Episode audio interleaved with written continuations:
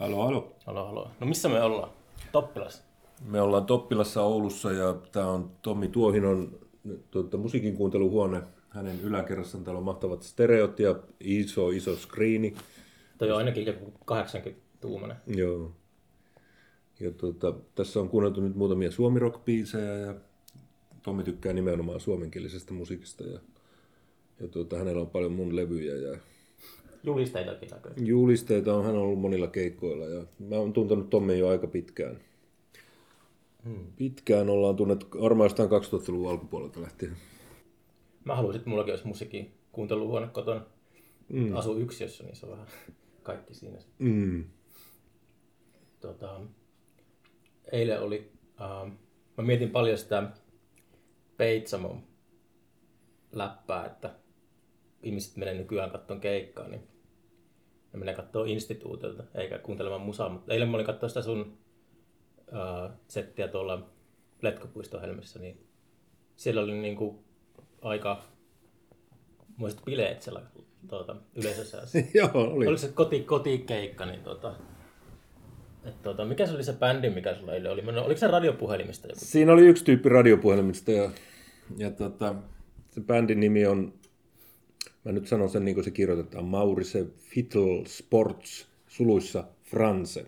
Eli ne on valinnut tuommoisen mahdollisimman vaikean bändin nimen, jota ei kukaan muista. Mullakin piti tarkistaa oikein. Niin kuin... Oliko se kirjoitettu se tussilla käteen siellä lavalla? Että... ei ollut, mutta tuota, mä oon tehnyt noiden kanssa muutaman keikan, mutta siitä on edellisestä keikasta kulunut jo pari vuotta, että mun piti vähän muistella noita biisejä, koska ne on vähän eri biisejä kuin mitä mä yleensä... Alkuaikoja juttuja. No siinä on niitä, ne tykkää soittaa noita alkuaikojen 80-luvun rockibiisejä, että 90-luvulta oli ainoastaan kevät ja myöhempää tuotantoa ei ollut oikeastaan mitään. Että tuota, mm. Ne on niin vihkiytynyt sille vanhalle kamalle, ne on ilmeisesti niitä joskus nuorena kuunnelleet ja opetelleet soittaa kitaraa niiden tahdissa. Näytti toimivan kyllä. Mä Se oli ihan kiva bändi. Mä en ole ennen, niin kuin, tai en tajunnutkaan, että Letkupuiston helmessä on alakerta. Sehän oli aikoinaan siis nimeltään Nuclear Nightclub. Ja silloinkin siellä oli se alakerta. Ah, niin. Ja siellä me ollaan esiinnytty tuon saman bändin kanssa, että tuota, silloin kun se oli sillä nimellä se paikka. Ah, joo, mä siellä käynytkin sitten. Joo. Mä voin miettiä, että se Helmi vaikuttava semmoiselta mestalta, että se on ollut siitä jostakin 60-luvulta asti. Ei, se on aika tuore juttu. Sitten siellä oli sellainen päkkäri, josta tuli mieleen Spinal Tap. Joo, joo, sinne oli vähän... Siellä oli kerran siellä oli ne strippareita, oli, kun siinä oli semmoinen joku pornoluola siinä, siinä yläkerrassa, niin siellä oli semmoisia naisia, semmoiset valtavat korkosaappaat jalassa ja mikropöksyissä ja siellä tupakalla siellä. Mä eilen, eilen hiippailin sinne, niin kuin sinne etin takahuonetta siinä, ja sitten se tulee just jostain sieltä nurkan takaa joku vanhempi äijä, ja silleen, mm. auta. sillä, että se oli eksynyt, se ei löytänyt niin kuin niin, se, perille. Joo katoin tota, uh, onko kattonut noita uh, Yle, niitä kirjailijadokkareita? Ei. Ei. Ne on tosi hyviä. Mä katsoin tänään tuon Rosa Liiksomi. Niitä tekee mun, mun hyvä ystävä Laura Joutsi, se ohjaa niitä. Ah joo, okei. Okay. Joo, mä Lauran mä oon tuntenut ihan 90-luvun alusta lähtien.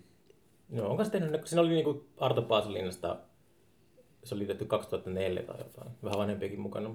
Laura on tehnyt niitä ainakin viime vuosina. Just Roosa Liksom on varmaan hänen tekemään. Ja mitä se on, Hannu Salama ja Jelvestö, jotain tämmöisiä. Joo, Juha Hurme on vissi uusi. Joo. Onko susta tulossa sellainen?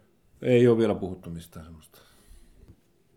Se on vähän, jotenkin oli jonkun verran lukenut Roosa Liksomia, mutta sitten se oli niin, en ikinä ole tiennyt minkälainen ihminen se on oli mielenkiintoista seurata sitä. Joo, no hänetkin mä oon tuntenut jo pitkältä ajalta. En niin tiennyt, että hän on ollut tuolla ää, Lepakolla. Joo, se oli aikoinaan semmoinen, semmoinen vaihtoehtokimma. Ja sitähän ei aluksi tiedetty, että miltä se edes näyttää, koska se ei niin suostunut valokuviin, tai sitten se oli aina jotenkin naama peitettynä tai aina erinäköisenä. Ja tota... Niin jo, sillä on niin kuin, tota, pseudonyymi, että se ei ole oikein nimikään. Mm. Anni sen etunimi on. Mikä se sukunimi on? Mä en muista enää. Hmm. Haluatko paljastaa sitä? no en mä muista edes. Onko sä lueskellut jotain tajun, tajuntaa laajentavaa kirjallisuutta viime aikoina? No en mä nyt ole sillä mitään tajuntaa laajentavaa, mutta aika hyvä semmoinen amerikkalainen kirjailija, onko Lucia Berlin. Se oli semmoinen nainen, joka työskenteli kai siivoojana. Ja... Kertaa lyhyt tarina. Joo, ja se on kuollut jo ajat sitten, mutta sen tuotanto löydettiin niin joku aika sitten ja, ja tuota, nyt siitä on tullut semmoinen pieni sensaatio sitten ja niitä on suomennettu niitä kirjoja. Ja ne on aika hyviä. Ne on monesti tuolta jostain niin lattarimaista tai, tai USA, New Mexicosta tai tuommoisilta alueilta ja semmoisia pieniä ihmissuuden juttuja ja, ja semmoisia, niin kuin, niissä on joku semmoinen hyvä tyyli siinä kirjoittamisessa, semmoinen, joka, vaikka ei niissä mitään erityistä on niissä jutuissa, mutta ne on, niin kuin, ne on niin kuin hyvin tehtyjä. Joo, puhuttiko me eilen sitä, mä, mä löysin tota kirpparilta, uh, ihan kannen perusteella ostin uh, Delmore Schwarzin kirja. Mm-hmm. Ja sitten tota, se oli tosi mahtavaa. Ja se oli suomennettu vai? Eikö englanniksi? Englanniksi. On sitä suomennettu. Mä niin olen googlaamaan, niin oli melkoinen pommi. Että mä en siis tiennyt, että Humboldtin lahja kertoo niin kuin Delmore Schwarzista. Joo, siis Saul, Saul Bellown, onko se nyt saanut Nobelin palkinnonkin siitä kirjasta tai, tai yleensä Joo, tuotannostaan, niin tuota, Humboldtin lahja, on, on, onko se nyt joku tuommoinen 50-luvulla tai 60-luvun alussa kirjoitettu kirja? Ah, se on olla 73, muistaakseni. Ai jaa, ai se on niin myöhään. No, mutta tämä Delmore Schwartzen oli semmoinen legendaarinen runoilija ja juoppo, ja hän oli Lou Reedin oppi-isä. Hän luennoi siellä Syrakusan yliopistossa, jossa Lou Reed opiskeli nuorena miehenä ja, ja Lou Reed on monissa haastatteluissa sanonut, että Delmore Schwartz on yksi vaikuttavimpia ihmisiä, joita hän on koskaan tavannut Andy Warholin ohella. Mm. Että oikeastaan ne kaksi tyyppiä, just Delmore Schwartz ja sitten Andy Warhol on ne tärkeimmät ihmiset, jotka hänen musiikkinsa ja taiteilija elämäänsä on niin vaikuttanut. Hmm. Delmore Sports oli varmaan semmoinen hieno keskustelija, ja, mutta se on ollut ilmeisesti aika sekopainen äijä. Ja sitten kuollut nuorena, tai melko nuorena niin johonkin juopotteluun. Ja... 60-luvulla se, hmm. se Google selvensi sitä, että toi European Sun tuolta Panskulevyltä, hmm tuota, kertoo Delmore Velvet Underground, joo.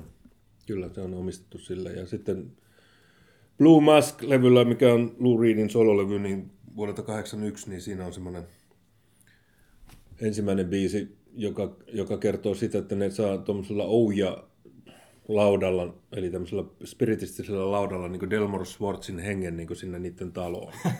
oh. Mitä se sanoo? No en tiedä. en tiedä mitä se sanoo, mä en muista sitä, mutta tuota, se tuo semmoisen hyvän fiiliksen. Joo, Humboldtin lahja oli joskus sellainen, mä varmaan, en tiedä kuinka todenmukana se on, mutta se on just on, että se kirjoitti nuorena jonkun sellaisen uh, teoksen, joka nosti sen kuuluisuuteen ja sitten se ei saanut enää oikein aikaa mitä sen jälkeen. Mm. Ja sitten se katkeroitu Saul Bellowille ilmeisesti. Mm. Joo. Sitä on varmaan hänen hahmoaan käytetty esikuvana sitten jossain leffoissakin. Mä muistan nähneeni kerran, kerran 80-luvulla menin päivänäytökseen Helsingissä, kun mun piti aina tappaa aikaa siellä Helsingissä, kun tuota, mä jouduin asumaan mun bändikavereiden kämpissä ja mä en halunnut liikaa olla heille vaivaksi, niin mä lähdin aina harhailemaan kaupungille. Mä istuin jossain kahviloissa ja kirjoitin biisejä ja sanotuksia ja sitten mä saatoin mennä elokuvan jonkun leffan päivänäytökseen. Ja sitten mä kerran menin semmoiseen, kun ei ollut mitään muuta leffaa, niin mä ajattelin, että mikä paska leffa täälläkin nyt pyörii, mutta mä menen kuitenkin. Ja se olikin helvetin hyvä se elokuva. Ja se, mä en muista mikä sen nimi oli, mutta siinä tota, oliko se Tom Conti se näyttelijä, mutta semmoinen, se näytteli semmoista runoilijaa, joka niin kierteli niin lukemassa runojaan, semmoinen keski-ikäinen mies, niin yleensä naisvaltaiselle yleisölle. Ja sitten se iski niitä naisia, niin kuin, että se käytti niitä seksuaalisesti hyväkseen. Ja, ja sitten tuota, sit se oli aina rahaton, niin se pummas ta- tarjoilijoiden tipit aina niin tuota pöydistä, varasti ne. Ja tuota, sitten se lopulta rakastui sitten semmoiseen nuoreen naiseen tietenkin. Ja tuota, siinä oli joitakin niin helvetin hienoja, hienoja juttuja siinä leffassa. Mä haluaisin nähdä se uudestaan, se oli tosi hyvä. Se loppui siihen, että se mies päätti hirttäytyä. Ja se, siinä, sen ongelma oli just se, että tuota, se ei saanut tuota, enää runoja kirjoitettua, että sen viimeistä runokokoelmasta oli kulunut kymmeniä vuosia, mutta se vielä sillä vanhalla maineella niin hmm. veti niitä luentoja. Ja...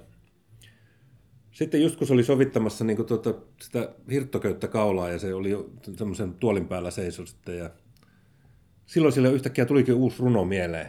Ja se päätti, että ei se kuolekaan. Mutta sitten koira tuli ja niin tuota, veti jotenkin sen tuolin sen alta ja se kuoli sitten.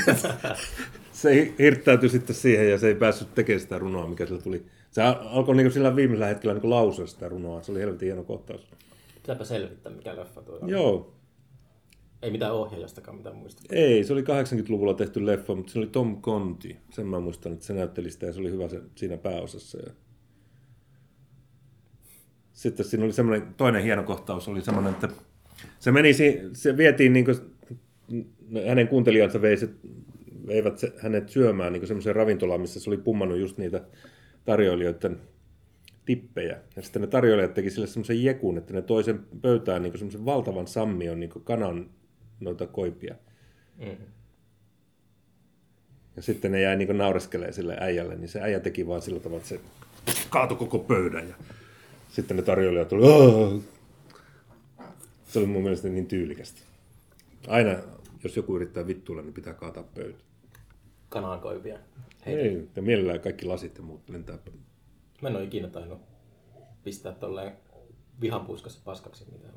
Mm. Kerran mä heitin kännykän ikkunasta kadulla. Se oli hyvä ele siinä mielessä, että se runoilija näytti niille, että hän ei tottele niin mitään. Hän ei, häntä ei voi niin nöyryyttää samalla tavalla kuin muita ihmisiä. Mm. Koska hän niin elää omien lakiensa mukaan. Se tyyppi oli kuitenkin niin runoilija, vaikka se ei ollut enää kirjoittanut mitään. Mm. Sitten siinä oli semmoinen toinenkin hyvä juttu, mikä jäi mieleen, oli semmoinen, kun se iski sitten yhden keski-ikäisen naisen ja sitten se nainen riisui rintaliivit. Sitten sen alkoi yhtäkkiä se mies, se katsoi niitä rintoja ja sitten sanoi, että ja rinnat tipahtivat kuin hirtetyt miehet. Koska sillä naisella tietenkin, kun se oli vanhempi nainen, niin sillä oli jo vähän roikkuvat. Ja sitten se nainen sitten niin pahastui siitä kauheasti. Ja tuota, loukkaantui. eikä, eikä ne saanut seksiä aikaiseksi. Mm. Kuinka hyvä muisti sulla on? Vissi aika hyvä. No, mulla on aika hyvä. Mä muistan semmoisia hyviä juttuja. Semmoisia, joita mä toivoisin, että mä olisin itse keksin. Niin kuin tuo esimerkiksi. Mm. Sä pystyt tolleen vetämään leffan 80-luvulta. Niin, se... 40 vuoden takaa. No joo, se on varmaan 35 vuoden takaa se leffa. Että tuota, kyllä mä muistan tuommoisia juttuja. Jotkut asiat ei unohdu. Ja yleensä kannattaa niin painaa mieleen kaikkia tuommoisia hyviä juttuja, niitä voi varastaa sitten omiin kirjoihinsa. Onko se varastanut paljon? Mä jotain juttuja varastanut kyllä. Se kuuluu asiaan, niin kuin rockmusiikissakin varastetaan niin sointukulkuja ja melodioita ja tekstejä. Ja... No, Esimerkiksi silloin aikana, kun Elvis tuli, niin tuli monta pikku Elvistä. Tuli Gene Vincentia, tuli Eddie Cochran ja tuli Carl Perkins ja nehän kaikki matki Elvistä. No, artisteja niin, no, tietyllä tavalla. No, joo, mutta niistäkin on tullut sitten, koska ne oli niin hyviä, ja niillä, niin niistäkin on tullut legendoja. Ja kun Beatles tuli, niin silloin tuli Kingsit ja silloin tuli Hollies ja... Who, ja toi Gary and the Pacemaker. Niin, kaikki ne tuli sillä ne tuli siinä samassa völjyssä. Ja kun aikoinaan Dingo tuli Suomessa, niin tuli kaiken maailman Tanna ja Skadam. Ja... Ai, mä en ikinä kuullutkaan noita Dingon riput. Joo, ne oli Dingo, Dingoa matkivia bändejä. Ja niillä meni pikkusen aikaa hyvin. Mutta sitten kaikki huomasi jossain vaiheessa, että nämähän matkii Dingoa. Ja... Missä ne on ne nykyään ne tyypit, jotka on ollut, siellä on lyhyt, lyhyt tähdenlento. Onko ne jäänyt niin kuin taiteen, tai kulttuurialalle? Otapa selvää, sähän voit sinne sun festareille käskeä jonkun niistä bändeistä, että kootkaa uudestaan. Tanna taas, me haluamme nähdä. Pelkästään. Me haluamme nähdä Tanna. Kerran mä muistan, kun mä menin bileisiin Oulussa keikan jälkeen ja siellä oli paljon nuoria ihmisiä, hyvännäköisiä tyttöjä oli ja sitten mulle alettiin niin huhuilla, että Tannan basisti on tuolla makkarissa tytön kanssa ja Mä odotin, että minkälainen tyttö sieltä tulee. Se tuli aivan saatanan kaunis tyttö, tuli sieltä niin pyyhe ympärillään ja ne oli varmaan just seksiä harrastaneet ja sitten se Tannan basisti, joka tämmöinen kaveri, jolla on pikkuinen tämmöinen niin onnen kantamoinen. Se on päässyt soittamaan johonkin bändiin, joka matkii dingoa ja, mm. ja se on hetken aikaa niin rock-tähti. Näetkö, että onko sulla ollut sellaisia niin kuin varjoja? No en mä tiedä, mä en ole ehkä menestynyt niin hyvin ja sitten mä oon ollut aina semmoinen outo, että mua on ollut vähän vaikea seurata. On tietenkin jotain bändejä ollut. Jotkut vaikutti, väitti aikoinaan, että joku Zen Cafe on niin samantyyppinen bändi kuin mitä mä oon ollut niin artistina. Ja mä huomaan siinä ehkä jotain vaikutteita, mutta en mä näe sitä. Kyllä mun mielestä se on ihan oma bändinsä, että tuota, ei se mikään, mikään sellainen matkia ole missään nimessä. Mutta tietysti jotain vaikutteita varmaan munkin tekemisillä on ollut, mutta ei mulla tuommoisia suoranaisia seuraajia ole ollut. Mm. En mä muista aina. Tuli Dingosta vielä joskus ehkä 15 vuotta sitten Turun Daily Newsissä oltiin. Siellä oli, niin kuin ei ollut nipaa, mutta jotakin Dingon porukkaa. Ja ne alkoi huutaa niiden managerille jostakin voileivistä. Kyllä se, sun pitäisi tietää, että minä en voi syödä kalavoileipää. Ja semmoinen niin kuin tosi kova ääninen, että ihmisten katset kääntyisivät, mitä helvettiä. Semmoista se on. Joo, mä ke- ke- olin kerran yötä Jontun luona. Jonttu oli Dingon alkuperäinen kitaristi ja tuota, meillä oli Porissa joku keikka ja sitten Jonttu kutsui mut sinne jatkoille ja tuota, se asuu rivitalokämpässä perheineen. Ja se rivitalokämpän omisti Dingo Oy. Mm. Myöhemmin ne menetti ne kaikki, koska nehän teki jonkun konkurssin. Ah, okei. Okay kun ne rupesi tekemään semmoista jotain jäähallikiertuetta ja sinne ei tullutkaan tarpeeksi porukkaa ja ne alkoi olla muutenkin, se koko bändi oli väsähtänyt ja sitten kaiken maailman välistä vetäjät veti, veti niin niiden rahat ja se oli huonosti hoidettu systeemi se dingo. Ja tuota, ne tienas paljon rahaa, mutta ne menetti kaiken saman tien. Valitettavasti. Artisti maksaa. Itsellä on ollut jotenkin meillä on festari tauolla nyt tämän vuoden. Mm. Niin, niin on vähän jotenkin yrittänyt sellaista irtiottoa ja vähän ulkopuolelta miettiä. Mä oon alkanut niin vähän etomaan festari. Mm. Että siinä on jotakin äh, nykyään sellaista, äh, mä en tykkää siitä semmoisesta hyvän tuulisuudesta. Mm-hmm. Tai sellaista, niin kuin mikä, miten tapahtuma pitää markkinoida, niin mulla on tullut semmoinen vastareaktio siihen, että pitää aina löytää se alhaisin yhteinen nimittäjä ja hmm. pitää kohdella yleisöä kuin lapsia. No sä et vaikutakaan munkaan mielestä semmoiselta niin festarijärkkärityypiltä, koska ne on yleensä semmoisia semmoisia tehokkaita. Ja, ja, en mä väitä, että se olisi tehokas, mutta sillä lailla, että ne on niin sisäistänyt sen homman sillä lailla, että niillä ei ole tollaisia epäilyksiä. Niin kuin sulla on aina epäilyksiä kaikesta ja sitten ne vaan tekee sitä hommaa ja ne toivoo, että tulee paljon jengiä ja tulee paljon rahaa ja kaikki menee hyvin. Mutta sä oot tommonen, että sä epäilet koko ajan kaikkia. Ei saa epäillä, pitää vaan tehdä sitä. No, mutta on, on meidän, meilläkin on niinku, totta kai niinku tuottajat, jotka sitten hmm. joutuu huolehtimaan niin sanotun luovan puolen sekoilusta. Hmm. Kyllä, se on pitää, kyllä se tasapaino on aina olemassa. No, mutta toki, että sä oot tehnyt tuommoisen säännön, että siellä ei saa kaksi kertaa olla sama bändi, niin sehän on ihan järjetön näin pienessä maassa. Se on... Eihän täällä riitä bändejä. No mutta sehän on just ollut, tota, artistit on perustanut yhtyeitä pelkästään meidän festarilla. Niin, mutta onko ne sitten hyviä yhtyeitä? On, on. on. Mä, mulla on nykin niin tinkinyt tota, laadusta. Hmm. Mä aina, mulla on aina sellainen sääntö kanssa ollut, että mun pitää pystyä seisomaan niiden artistin takana. Hmm. Ja jokaisen niin kuin, mun pitää tykätä niistä sitä musiikista. Hmm. No joo, mutta yleensä festareita järjestetään sillä tavalla, että sinne otetaan aina vetonaulaksi jotain tuttuja bändejä ja, ja sitten, tuota, sitten on muutamia muita sitten siellä joukossa. Ja, ja kun sulla on tuommoinen tietty oma yleisö sillä sun festarilla, että siinä on tuommoinen indie-jengi, mm. niin tuota, sä et ole kuitenkaan niille antanut kahta kertaa kuunneltavaksi niitä, niitä bändejä, mistä ne tykkäisi oikeasti. Mutta se on tota, uh, se mikä, mikä kun on vähän katsonut ulkopäin nyt, niin mietin tässä nyt jonkun verran keikoilla, niin mä oon jotenkin huomannut, että aika vähän näkyy nuoria missään. Se on, mä oon sanonut mm. ennenkin tässä podcastissa, niin kuin, Niin, että, se on että meidän, meidän festarilöysö on va- vanhen- vanhentunut meidän mukaan. Mm. Et kyllä sillä aina niin kuin, on tota, semmoisia parikymppisiä siellä mm. täällä, mutta ei, niin kuin, ei niin kuin oikein tunnu, että... Joo, se ei ole sama juttu. Rock'n'roll ei ole enää seksikästä. Että se on niin se ikävä puoli tässä koko hommassa. Ja mä, oon- mähän on pelännyt koko ajan sitä, että tämmöiset kitarabändit katoaa. Tosin nyt, kun mä juttelin mun keikkamyyjän kanssa tuossa, niin, joka on niin iso luokan keikkamyyjä, niin se sanoi, että kitarabändit on tulossa uudestaan. Että, että se rap-juttu ja iskelmäjuttu, mikä on nyt ollut suosittu. En mä tiedä, pystyykö keikkamyyjät, onko ne mitenkään...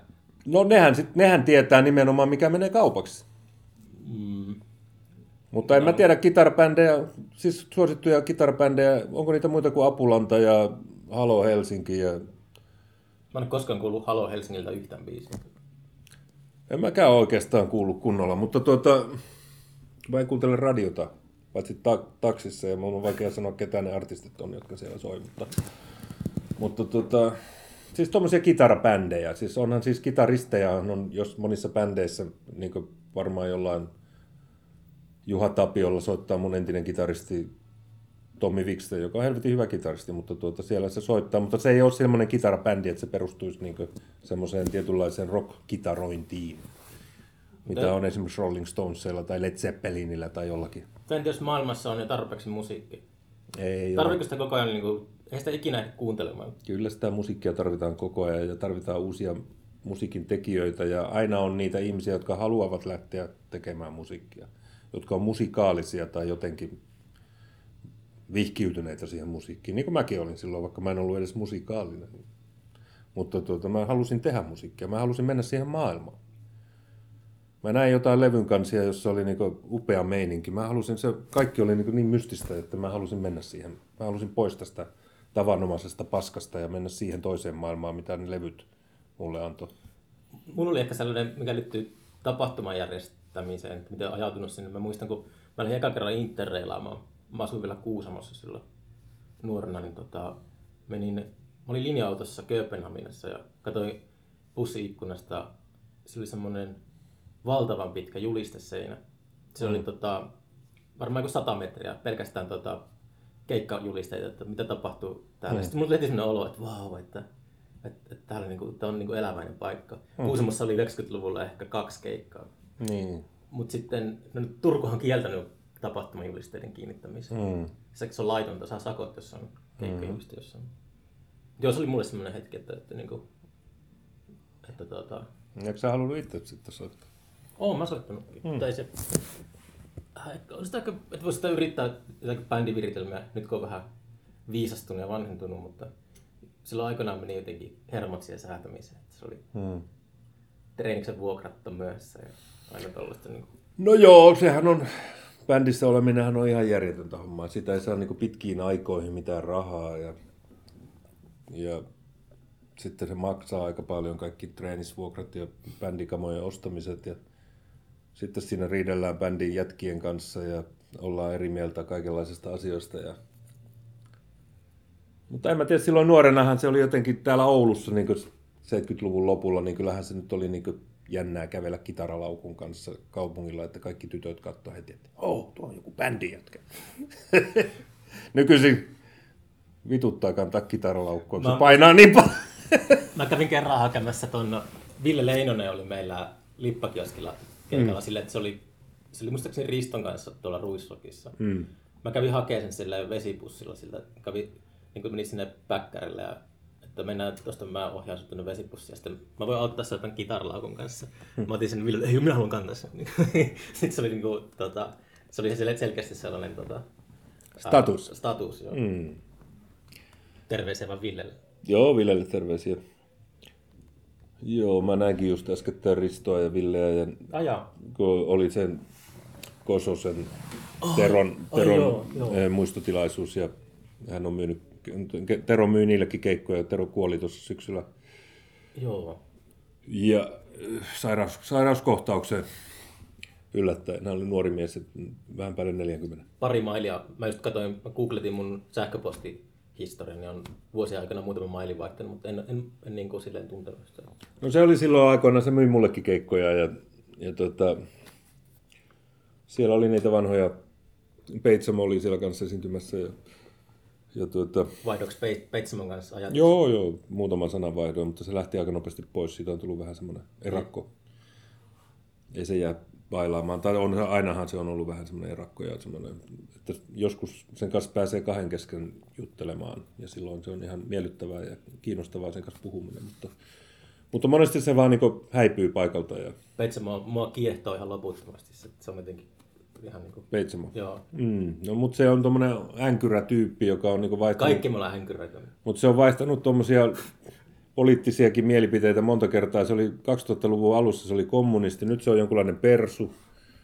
Ja sitten se oli välillä teo, te, teologian opiskelija, että sillä oli jonkunlainen uskonnollinen vakaumus. Sitten se on kannattanut tuommoisia tyyppejä niin kuin Paavo Väyrystä ja mm. nyt se on niin Halla-ahon kannattaja. Et se on niin outo sillä tuntuu, että se sahaa koko ajan poikki sitä oksaa, millä, millä se istuu. Että, että hänen faninsa, jotka ovat yleensä niin antipersuja ja varmaankaan ei dikkaa ainakaan jotain väyrystä ja kommunismikin on vähän outo ajatus niin muurien murtumisen jälkeen. niin että tuota, näitä Petsamon aivotuksia on niin vaikea seurata. Se on just kiehtoa. No se on semmoinen, mä oon aina ajatellutkin, että se on mulle ihan sama mitä se edustaa, kunhan se on Kari Peitsamo, niin se on Kari Peitsamo. Joo, mä, mä näin sitä tuossa, ei sitä monta viikkoa kävin morjesta, se oli Turussa keikalla. Mm. Se aina on esiintyy semmoisessa paikassa, vaikka se olisi, niin koti, on kotikaupungissa Turussa, jossa on asunut, mä asunut siellä 15 vuotta ainakin, niin se onnistuu löytämään aina semmoisen keikkapaikan, missä mä en ole ikinä käynyt aiemmin. Mm. Nyt se oli jossain sporttipaarissa siinä yliopiston kadulla. Niin, se on aika erikoista. Se on tavallaan jotenkin leimannut itsensä tuommoisiin junttipaareihin.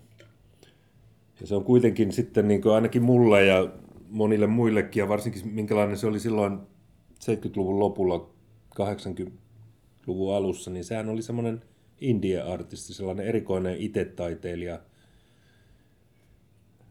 joka niin uudisti suomen kielistä rockmusiikkia. Ja toi semmoisen uudenlaisen tyypin, joka oli tuommoinen nynnypoika ja, ja semmoinen. Mm. Mutta sitten kun se on niin ryvettynyt tuossa keikkaelämässä ja käynyt kaiken maailman karaokebaareissa esiintymässä ja niin se on alkanut omi, om, omia tuommoisen niin tietyn just tämmöisen halla jengin niin kuin, tuota, näkemyksiä. Siitä on vähän jotenkin tullut semmoinen kansanmies. Mm. Ja kuitenkin, niin tuota, onko se kansanmies kuitenkin? Kun se on niin kuin, outohan se on, ja sen biisejä ei löydy mistään jukeboksista. Ja, ja tuota, kuinka monet tuommoiset, tai no mä en tiedä mikä sen oma sitten on. Ehkä sillä on semmoista yleisöä sitten. Mutta se on niinku outo juttu. Mä muistan aina sen, kun mä kävin tyttöystäväni kanssa katsomassa Peitsamon keikkaa vuonna 1978.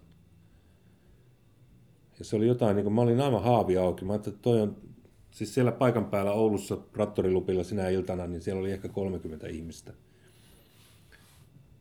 Ja se esitys, minkä mä näin, niin se oli niin vakuuttava, että mä olin niin ihan, että mitä helvettiä, mikä tämä tyyppi on. Mä olin kuullut jotain biisejä ja mä halusin viedä sen mun tyttöystävän katsomaan sitä bändiä ja, tai siis esiintyjää, se oli yksin siellä. Vaikuttiko niinku se karisma enemmän vai ne biisit? No mä ajattelin, että tämän, tämän tyypin täytyy olla niinku todella rohkea. Että se aloitti ensin niinku tällä Beatlesien biisillä Sgt. Peppers-levyltä tämä Within You, Without You. ja kun sillä ei ole semmoista lauluääntä, ja sitten tuota, se tako vaan niin kitaran kantaa ilman säästystä laulo sen biisin. Kaikki oli ihan haavi auki, että mitä helvettiä. Sitten alkaa tulla näitä mekaninen susi ja vedestä nousee kasvia ja näitä. Ja se, se mieletön tekstien maailma, mikä niissä on, se semmoinen surrealistinen ja kuitenkin samalla semmoinen suomalainen, pikkukaupunkilainen, Nokian Nokian pelloilta tullut, tullut semmoinen näkemys. Se oli, niin kuin, se oli helvetin hieno. Mä ajattelin, että pystynkö mä ikinä noin hienoon juttuun kuin mikä tuolla tyypillä on. Mutta mut sitten myöhemmin mä tajusin, että se tekee noita levyjä nopeasti, hutaasee niitä ja Peitsamoa ei pysty kukaan tuottamaan. Sille ei voi niin hakea niihin biiseihin enempää musikaalisuutta tai tuollaista, että joku Riku Mattila ei voi koskaan tuottaa mitään Peitsamoa. Risto yritti tuottaa sitä. No, ei sitä pysty tuottamaan sen pitää antaa tehdä sitä, mitä se tekee, mutta tuota, siinä on se ongelma sitten, että sitten kun se on tehnyt 20 levyä, 30, 40 levyä, 50 levyä, niin se, se vitsi alkaa vähän niin kuin huonontua sillä että, tai, tai siinä on se ongelma, että tuota, se on kuultu jo niin moneen kertaan. Et siinä pitäisi tapahtua tavallaan joku juttu, mutta sama juttu on ollut mullakin. Mäkin olen tehnyt niin paljon levyjä, että mä oon joutunut sitten miettimään viime vuosina, niin kuin, että miten mä teen itsestäni uudestaan mielenkiintoisen. Että mulla oli pitkään niin sama bändi, oli 90-luvulla, ja joku kirjoitti, joku arvostelija, että Kaukoröyhkän levyt on niin kuin Espoon bussit, että jos myöhästyy yhdestä, niin kohta tulee seuraava. ja se oli tavallaan totta. Että mulle ne levyt oli tietysti erilaisia, ja, mutta semmoiselle ihmiselle, joka ei hirveästi niitä jaksa kuunnella, ne kaikki oli niin yhtä ja samaa. Siellä oli aina ne samat jätkät soittamassa, aina se sama meininki. Ja tota, mä tajusin, että mun pitää niin luopua siitä bändistä ja ruveta tekemään niin erilaisten muusikoiden kanssa semmoisia projektiluontoisia levyjä. Ja niin, sitä mä oon nyt tehnyt viime, viime vuosina. Että mä oon mennyt johonkin valmiiseen bändiin, niin johonkin hypnomeniin tai mm. Rättö ja Lehtisaloon ja, ja tehnyt niiden kanssa levyn, joka on sitten niin jotain ihan, ihan erilaista kuin mitä mun aikaisemmat levyt. Että tota, sillä tavalla on, on löytynyt semmoinen selkeä linja niin jokaiselle levylle, että se on, niin kuin, ne erottuu toisista. Tai Severi Pyysalon jatsbändin kanssa tai jotain tällaista. Että mä en enää oikeastaan haluaisi edes semmoista niin no, tavanomaista bändiä, joka olisi aina se sama ja sille tehtäisiin niin aina uusi levy joka vuosi. Sitä, sitä mä tein 27 vuotta. Menikö tuo eilinen keikka silleen Chuck Berry-meiningillä? Että, että no, bändi oli treenannut omissa no, oloissa jo? No ne on, siis me oltiin soitettu noita biisejä jo muuta, monta vuotta sitten ja ne oli niillä näköjään vielä muistissa ja, ja tuota, me kerran treenattiin toi kamaan läpi niin kuin soundcheckissa ja ei siinä ollut sen kummempaa. Olin ottanut vissiin yhden uuden kappaleen mukaan, mutta nekin oli niitä vanhoja biisejä. Ja soitti ne samalla tavalla kuin ne alkuperäiset bändit on soittanut ne levyllä. Tota, kuinka pitkälle te veitte? Mä muistan, että me puhuttiin joskus baarissa siitä, tai mä, mä mietin sitä semmoista väärinnettyä historian konseptia, että, mm.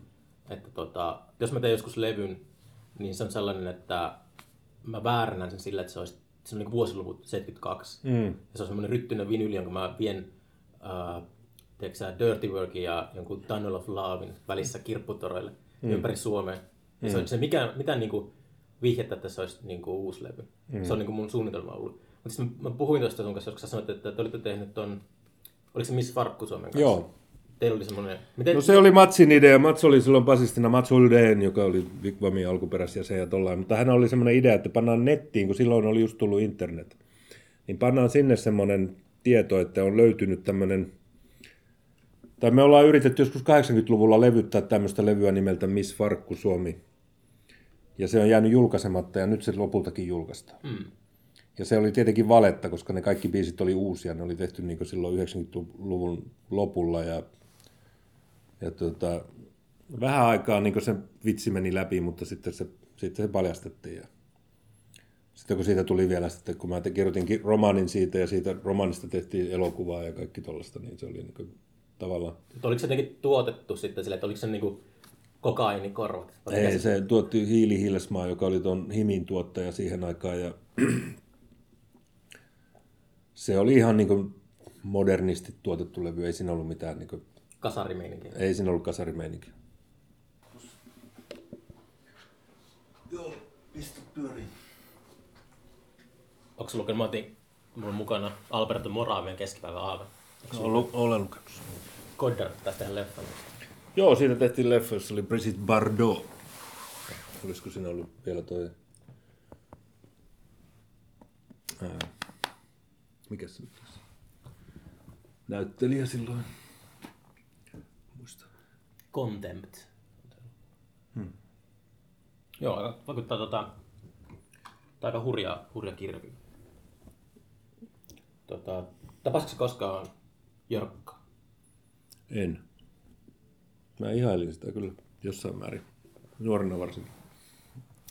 Siinä on kunnon semmoinen monoliitti, joka kaatui. No joo, se oli semmoinen, niin kuin mä kirjoitin Facebookissa muistosanat hänelle, niin elokuvaohjaajana hän oli aika lapsellinen, monet ne leffat oli aika hölmöjä, varsinkin ne 60-luvun leffat, jossa oli näitä seksijuttuja ja muuta. Mä muistan, kun se, jossa, oliko se naisen kuvia se leffa, missä silloin se kesämökille menee, tekee jotain pornofilmiä ja sitten silloin on semmoinen naurettava semmoinen sadeasun hattu päässä. Se näyttää semmoista akuankalta ja sitten se niin siellä antaa ohjeet. ja se oli semmoista niin kuin, No se oli hassu sillä se homma. Sitten olen yrittänyt lukea useampaakin sen kirjaa ja luin sen Mammutin, mä sain luettua läpi. Ja... Ei se nyt kyllä mikään hyvä kirjoittaja ole sillä että tuota... Kai se jotain osasi tehdä sitten. Se on yllättävän kuiva kirjoittajana sitten, kun se oli värikäs ihmisenä. Mä luin sen matkakirjoja joskus. Hmm. No, ihan... Tykkäsit sen? Uh, Kyllä mulla jäi muistaakseni, mä just tuossa puhuttiin muistista, niin mulla on hirveän huono muisti. Hmm. Mä, mä mulla jää päähän oikein. Mutta muist, mulla on sellainen niin muistikuva, että, että tota, olisin pitänyt niistä. Hmm. No, mutta se oli semmoinen tyyppi, että semmoinen asia, mitä mä vierastin hänessä, oli se, se hänen poliittisuutensa, että hän halusi mennä jonnekin eduskuntaan, ja sitten se halusi illua noiden valtaa pitävien kanssa. Siitä on paljon sitä mä ihmettelin siinä mammutissakin, että se uhrasi sille poliittiselle paskalle niin enemmän aikaa kuin niille elokuville. Että se ei niin kuin, niistä leffoista kertonut juuri mitään. Mm. Kun hänet kuitenkin tunnetaan elokuvan tekijänä. Niin sitten, sitten sitä poliittista hommaa ja kuinka hän tunsi kaikkia Ulof Palmeja ja tällaisia tyyppejä, niin tuota, se oli hänelle tärkeää. Että mun mielestä taas tuommoiset poliitikot ja kaikki tuommoiset, niin ei se ollut hänen juttunsa mun mielestä, se vaan mulle merkkasi nimenomaan se hänen hahmonsa, että hän oli niin semmoinen erikoinen ilmestys siinä helvetin tylsässä Suome, Suome, Suomen meiningissä, mikä oli silloin 60-luvulla. Et siellä oli jotain spedepasasta ja siellä oli Jörkan lisäksi siellä oli kiinnostavia hahmoja, oli joku Saarikoski ja Salama ja Timo K. Mukko ja, ja sitten oli jotain niin kuin, tuota, mutta Jörkässä oli vielä se hyvä puoli, kun se teki leffoja, niin sillä oli esimerkiksi niitä hienoja naisnäyttelijöitä. Mä en tiedä, oliko ne kauhean hyviä näyttelijöitä, mutta ne oli näyttävän näköisiä. Niin siellä oli esimerkiksi Kristina Halkola ja, ja sitten tuota, jotain muita näitä. Niin ne on, ne on mulle ollut semmoisia, että jonkinlaisia naisihanteita, semmoisia 60-luvun hippityttöjä. Ja tuota,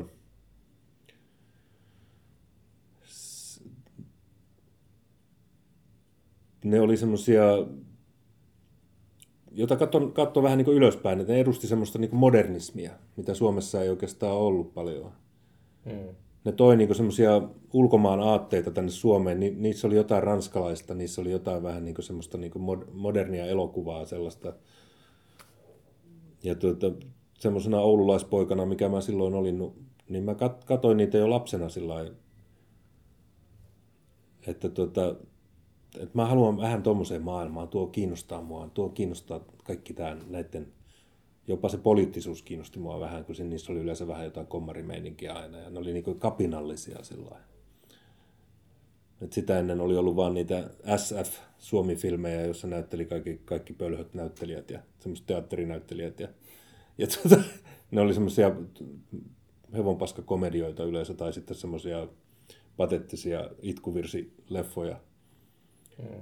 Että niissä oli aika vähän semmoisia hyviä elokuvia. Tai esimerkiksi elokuvaohjaajana niin huomattavasti parempi oli Matti Kassila että tuota, kuin mitä Jörkka. Mä katsoin just tuon siunatun hulluuden. Se on mm. ihan mahtava. Niin, se on tuon Molberi. Molberi. Joo. Se on hieno leffa. Mutta esimerkiksi semmoinen Matti Kassila elokuva kuin Sininen viikko niin on todella hyvä.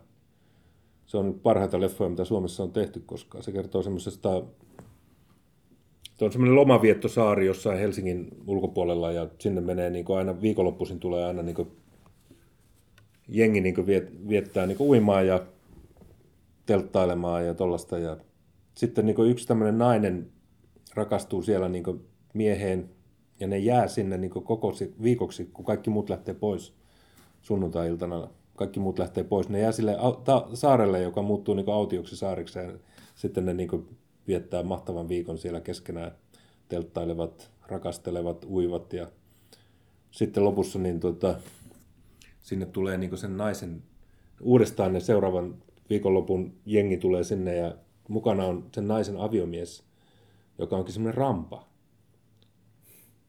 Ja sitten kun se mies saa tietää, että sillä naisella on ollut suhde niin komean nuoren miehen kanssa, niin se ampuu itsensä. Se loppuu sillä niin traagisesti.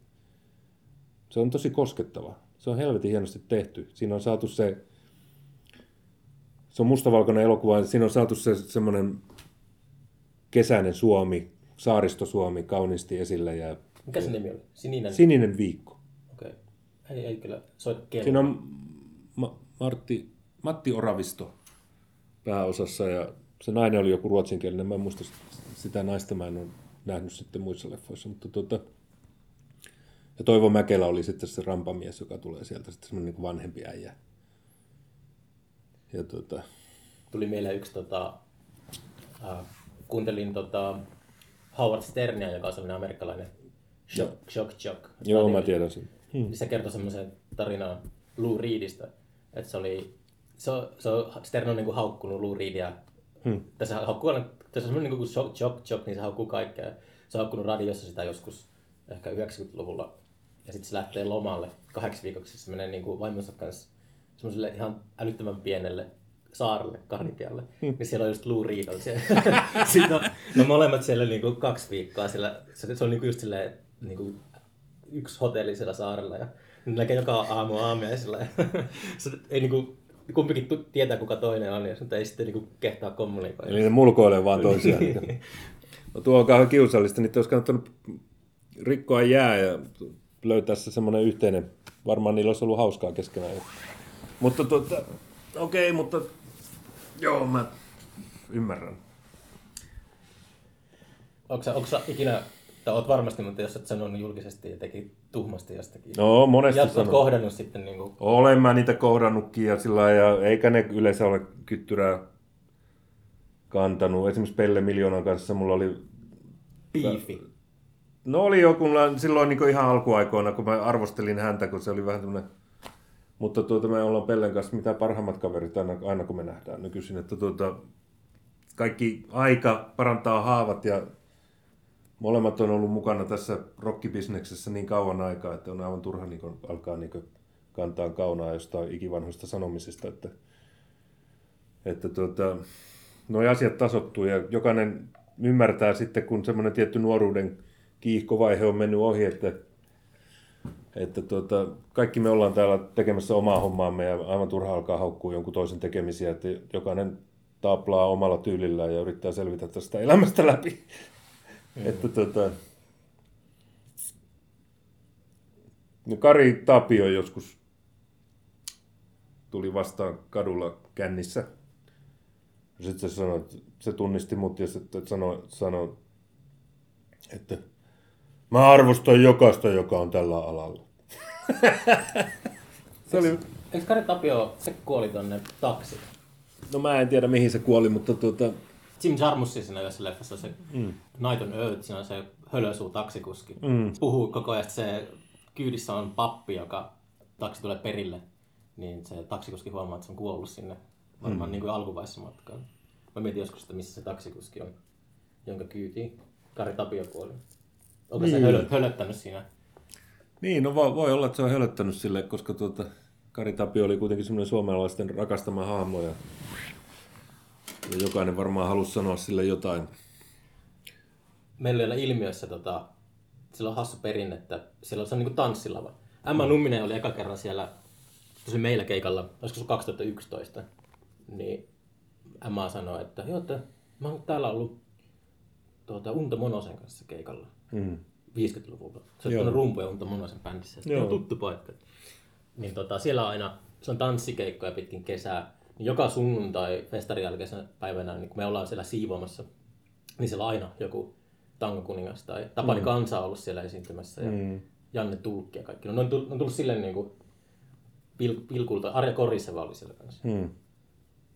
Se on hassu, että me ollaan, se, me siivotaan vuorokauden aikana se koko paska pois ja sitten siellä on tuota, tanssikansa.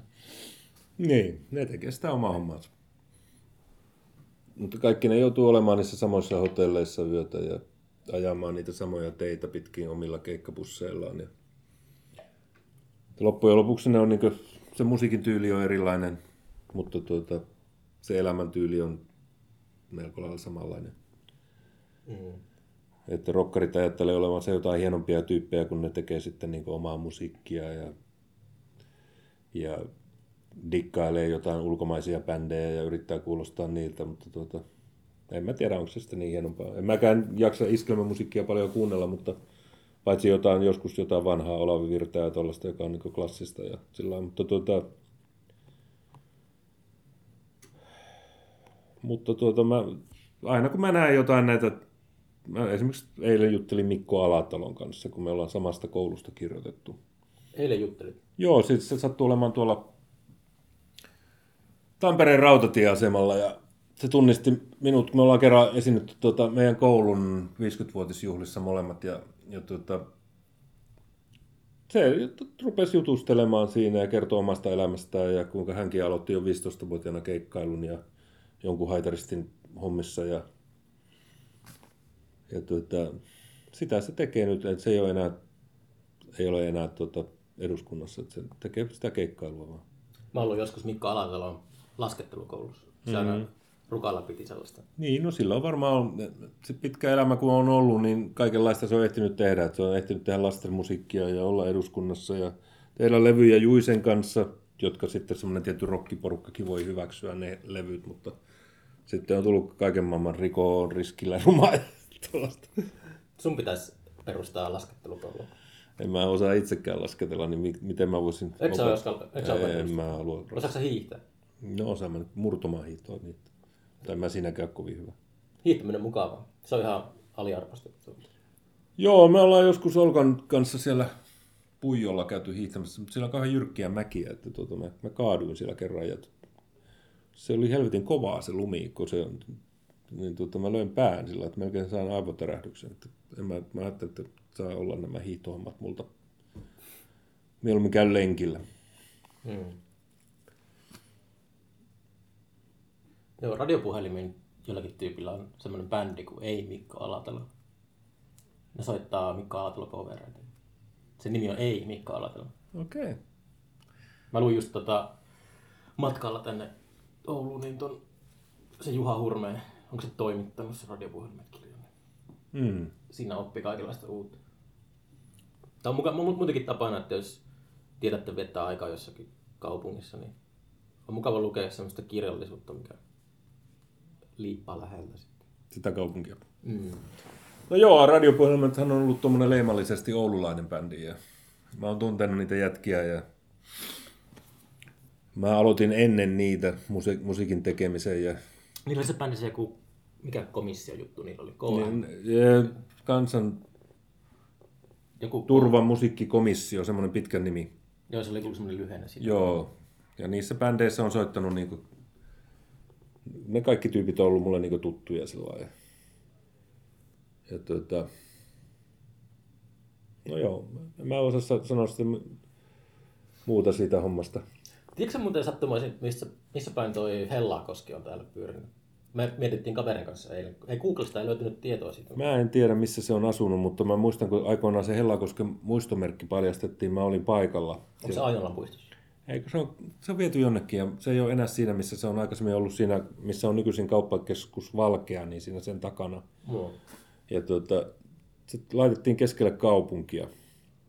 Siinä, on, siinä oli hänen kasvojensa kuva ja sitten se on sellainen laatta, jossa oli sitten joku tuota, pätkä hänen runostaan. Ja Hellakosken hauen lauluhan on aivan mahtava runo ja mä oon levyttänyt sen. Ja... Mä oon joskus tota, äh, mulla on sellainen tapa, että mä saatan säveltää jotakin tämmöisiä runoja, mm. muistan ihan paremmin. Mä tein siitä, se on semmoinen viinamäki runo, niin mm. sen ympärillä, että joskus jotain musiikkia. Oh, joo. Mikä sun instrumentti on? Uh, mun instrumentti on, mm. mulla on semmoinen valkoinen epifooni, täsmälleen samanlainen. Siis kitara? John Lennonilla oli semmoinen valkoinen oh, joo. kasino. Eli sä soit kitara? No soitan soitan. Hmm. Pitää ehkä joskus tehdä se levy sitten. Niin, älä odota liian kauan. Pääsee, pääsee, mun bändi pääsee soittamaan ilmiön päälavalle. No aivan varmasti. Mutta vain kerran ehkä. Hmm. Niin, kun siellä voi kahta kertaa esiintyä. Mm. Luetko paljon runoutta? No en mä varsinaisesti sitä lue, mutta tuota, kyllä mä nuorempana luin Saarikoskea ja Pentti Saaritsaa ja näitä modernisteja. Varmaan Paavo Haavikkoakin yritin lukea ja jotain naisrunoilijoita, mitä oli. Koska mä halusin saada sitä semmoista kielitaitoa ja sillä mutta nehän on semmoisia, ei niitä voi oikein säveltää eikä mitään, ne on vähän semmoisia kirjallisia. Mm. Pitäisi lukea toi nyt ilmestyy Saarikosken ne viimeiset päiväkirjat, toi Tommi Liimattaa. Joo, mä haluan lukea ne. Saarikoski on aivan helvetin hyvä niissä päiväkirjoissa. Mä tykkään no se niistä... nuoruuden päiväkirja, se on niin, niin silleen, tiiäksä, kun lukija tietää, miten käy. Mm. Ja sit se on, se on semmoinen, se, minkälainen lapsin ero se on ollut. Mm. Se puhuu 16-vuotiaana jostakin Kreikan tragedioista. Ja sitten se oikeastaan se oma elämä oli myös sellainen. Niin, paneeli. se on semmoinen pikkuvanha. Mä näin hänet pari kertaa vähän ennen hänen kuolemaansa. Emma Nummisella ja Esa Saaritsella oli kirjanjulkkarit Tavastialle ja sillä soitti Eppu Nurma, Normaali. Ja tuota, sitten mä katsoin siellä yleisön seassa, niin tuota, lavan reunalla roikkuu niin monitorista niin joku tyyppi, joka niin yrittää syleillä sitä moni, monitorikaappia vähän samalla. Se näytti joltain niin laiskiaiselta. Sitten mä menin katsoa lähempään, niin se oli Pentti Saarikoski.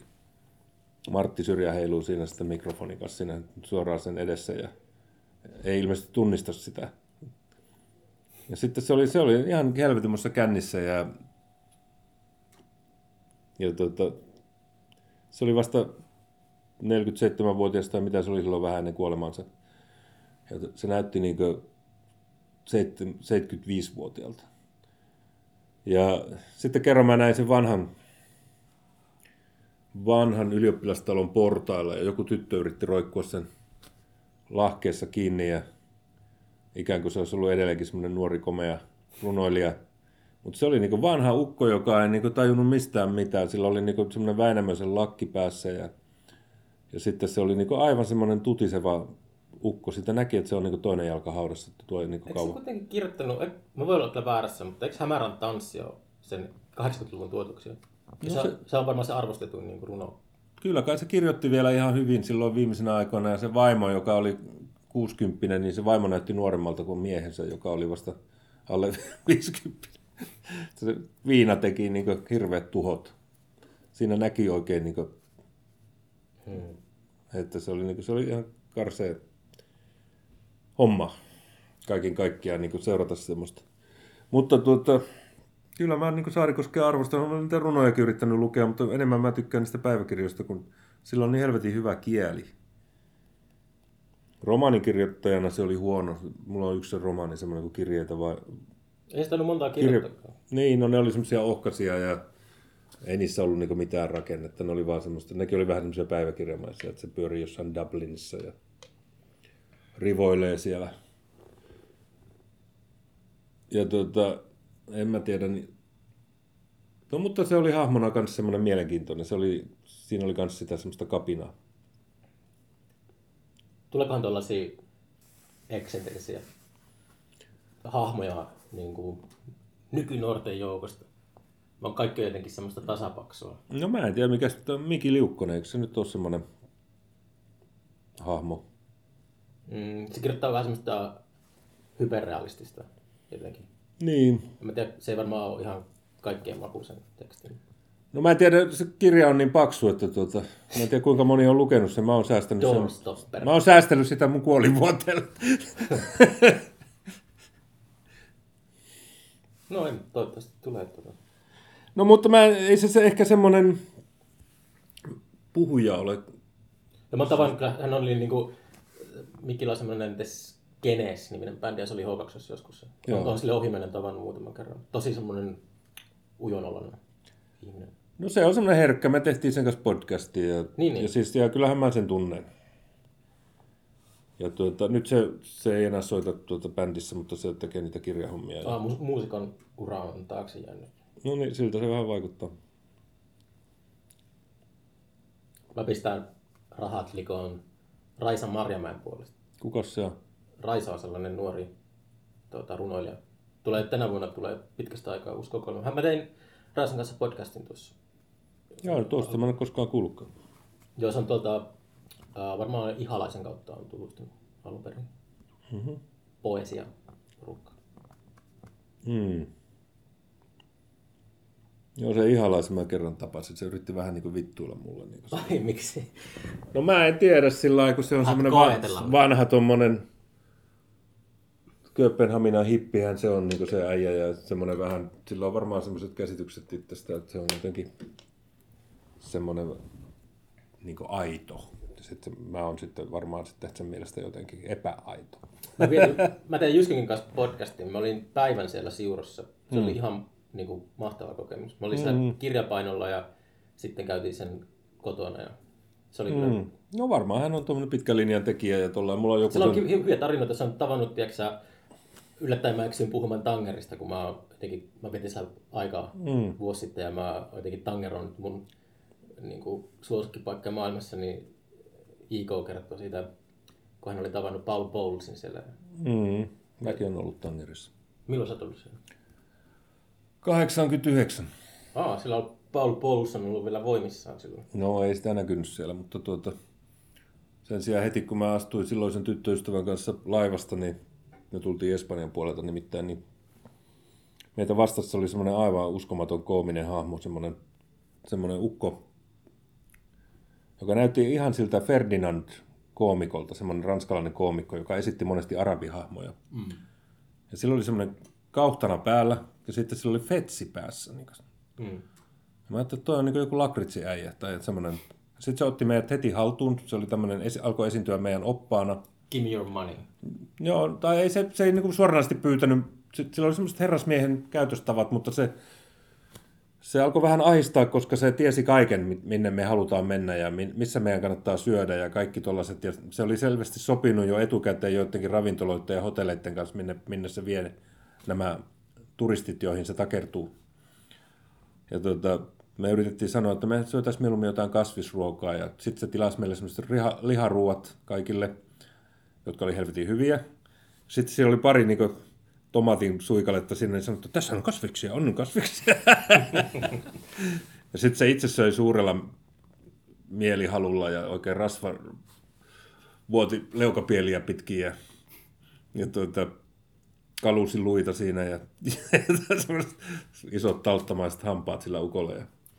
Sitten se vei meidät semmoiseen hienompaan hotelliin, vaikka me oltaisiin oltu mielellään jossain vähän halvemmassa ja tuota, me sanottiin sitten silleen, että okei, jatketaan huomenna tätä kierrosta, että tuu hakemaan meidät kahdeksalta, ja sitten me häivyttiin sieltä seitsemältä.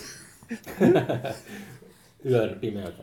Ei, kun me häivyttiin aamulla aikaisin ja mentiin junalla sitten tuonne Marrakesh. Mun elämän hienompia kokemuksia on kyllä se, kun mä menin laivalla. Mä menin Tarifasta Espanjasta. Se oli mm. kerta, kun mä menin Afrikkaan, Afrikan mantereelle, niin mulla oli aina semmoinen ajatus, että mä haluan mennä Afrikan laivalla. Mm. Ja se oli jotenkin, kun se näkyy se Afrikan manner siinä. Mm. Se on yllättävän kapea se Gibraltarin salmi. Niin on. Se on sille, että se ei ole, se on, sitä voi muodostaa sellaisen mielikuvan, että se on paljon tota, niin kuin, tilaavampi väylä niille laivoille, mutta kahdesta siinä on. Niin, kuvitteletko ne on joskus sukellusveneellä sodan aikana joutuneet menemään sitä läpi, esimerkiksi saksalaiset sukellusveneet. Siis toi oli toi Das Boot-leffa. Siinä niin, siinä ne menee Gibraltarin salmesta läpi niin kuin, ja englantilaiset alukset vartioi sitä tosi tarkkaan, mutta ne onnistuu sujahtamaan sieltä. Ja on, mikä... on, niin, no, no joo. Niin kävikö tsekkaa sitä, oliko se nyt Hotel El Nimur sen nimi, missä Burroughs asui 50-luvulla? En mä, en mä muistanut niitä paikkojen nimiä. Mä tultiin katsoa yleensä sitä Marokkoa, että se oli se pääkohde. En mä, mua kiinnostanut niin hirveästi ne Burroughsit ja muut. Oonhan mä toki lukenut niitäkin ja Bowlesia ja kaikkia. Ja nähnyt, nähnyt sen leffankin sen. Mikä oli hyvä leffa, se, se tuota, suojava taivas. Ja, mm. ja tuota, no, mä halusin mennä sinne Marrakeshiin. Rollarithan oli siellä aikoinaan ja monet muutkin varmaan. Ja Jimi Hendrix asuu siellä kanssa mm. rannikolla. Marrakesh oli hieno kokemus ja, ja tuota, sielläkin meillä oli oppaana sitten semmoinen nuori mies. Siellä oli pakko aina ottaa opas, kun se muuten ei päässyt eroon niistä kerjäläisistä, jotka juoksi perässä koko ajan, pikkupennut ja tuollaiset. Ne, ne oli hermoille käynyt. Mä eksyin siellä Tangerissa siihen Medinaan. Se on, niin kuin, se on mm. rakennettu labyrintiksi. Mm. Just sillä ajatuksella, että kun tulee vallottajat, niin ne eksyy sinne. Mm. Se on ihan käsittämätön labyrintti, niin mulla oli semmoisia just lapsia, naapurilapsia, kun mä asustelin siellä, niin mä aina niin kuin maksoin niille, että ne ohjasi mut pois sieltä labyrintistä. Mm. Ne tiedä sen kuin hopeakoliko aina. Mm. Kunnon semmoinen ekonomia. Siellä oli hienoja musiikkiesityksiä siellä Marrakeshissa. Siellä oli semmoinen bändityyppi, mä näin kaksi semmoista samanlaista bändiä, että siinä oli aina semmoinen neljä semmoista paksuhkoa naista, jotka niin lauloi semmoisella kimeillä äänillä, ja sitten niillä oli semmoisia sormirumpuja. Joo. Sitten niillä oli yksi viulisti tai, tai tuota perkussionisti, joka esiintyi niiden kanssa, ja sitten niille naisille piti tunkea rahaa niiden vyön alle, kun ne tuli heiluttaa sitä paksua mahansa siihen eteen. Ja tuota, sitten siellä oli myös semmoinen me eksyttiin semmoiseen, tai se meidän opas vei meidät semmoiseen konserttiin, jossa oli sitten semmoinen vähän paikallinen Tapani Kansa tyyppinen semmoinen pukumies, joka laulaa. Ja siellä oli kuitenkin semmoinen helvetin hyvä bändi, jossa oli niinku viulistia ja perkussionisteja ja no oikein semmoinen arabibändi kunnon. Ja tuota, se laulo sitten helvetin hyvin lauloja, semmoinen viksekäs äijä ja siellä ei ollut kauhean montaa ihmistä katsomassa sitä ja sitten siellä puhkesi kuitenkin joku tappelu. Ja sitten se meidän opas niin kuin, tuohtui aivan helvetisti. Joku nainen oli siinä keskipisteenä ja sitten se alkoi huutaa meille, että tuo nainen on huora, tuo nainen on huora. Ja mä ajattelin, että no on tämä vähän niin tämmöinen synkkä kulttuuri. Se on hurja maa. Tangerissa oli sellainen, muistan, kun semmoinen äijä soitti siellä keskustorilla. Se oli semmoinen, mikä se, se nimi karkaa, mutta mikä on tota semmoinen marokkolainen kansan perinnäsoiti, semmoinen kitaran tyylinen. Mutta sillä oli elävä kana sen pään päällä. Joo. Se oli, Siellä oli niitä käärmeilumoja oli myös. Mullekin laitettiin semmoinen käärmekaula ja sitten, se, sitten, ihan niin oikein. Joo, kuva. joo. Ne laittoi kärmeen kaulaa ja heti alettiin vaatia rahaa sitten. Että jos otat valokuvan, niin pitää maksaa sille kärmeen omistajalle. Että jos olet kärmeen pois, niin anna rahaa. Niin, no mä, mä en maksanut kellekään mitään. Mä niin aina lähin sieltä, sitten ne jäi huutaa ne perään. Mm. Ja sitten me käytiin sen kaverin, joka oli meidän oppana, niin sen kotona. Ja sen sisko toi meille teetä ja se oli helvetin kylmä. Me oltiin keskellä talvea siellä niin joskus helmikuussa ja siellä oli semmoista sateista ja kylmää, koleaa niin kuin, ja niissä huoneissa ei ollut mitään lämmitystä. Ja, ja se oli semmoinen sisäpiha, jossa niiden talo oli ja sillä että ovet oli aina auki sinne ulos ja mä koko ajan palelin. Ja se tee oli kyllä hyvä, sitten se jätkä näytti meille niiden perhealbumia, että, katsokaa, tässä on meidän perhe. Ja sitten ne oli niinku semmoisen pässin kanssa semmoisessa kuvassa. Setä. Niin, niin, koko perhe oli sen, kokoontunut sen pässin ympärille. Ja sitten mä ajattelin, että okei, että niillä on tuommoinen kiva lemmikki. Niin sitten kun se käänsi sivua, niin seuraavassa sivukuvassa se pässiltä oli viilletty kurkku auki. Se oli uhrieläin. se oli joku niiden semmoinen joku juhla, että teurastetaan pässiä. Mä ajattelin, että vittu, no, viet, no okei, okay, mekin syödään lihaa ja jokuhan sen on tappanut sen lihan kantajan, mutta tuota, nuo tappaa itse. Hmm. Ja siinä tulee helposti kyllä vähän sellainen ajatus, että viltäisikö ne meiltäkin kurkut auki, mutta eihän ne, siis helvetin ystävällisiä ne oli kaikki. Hmm.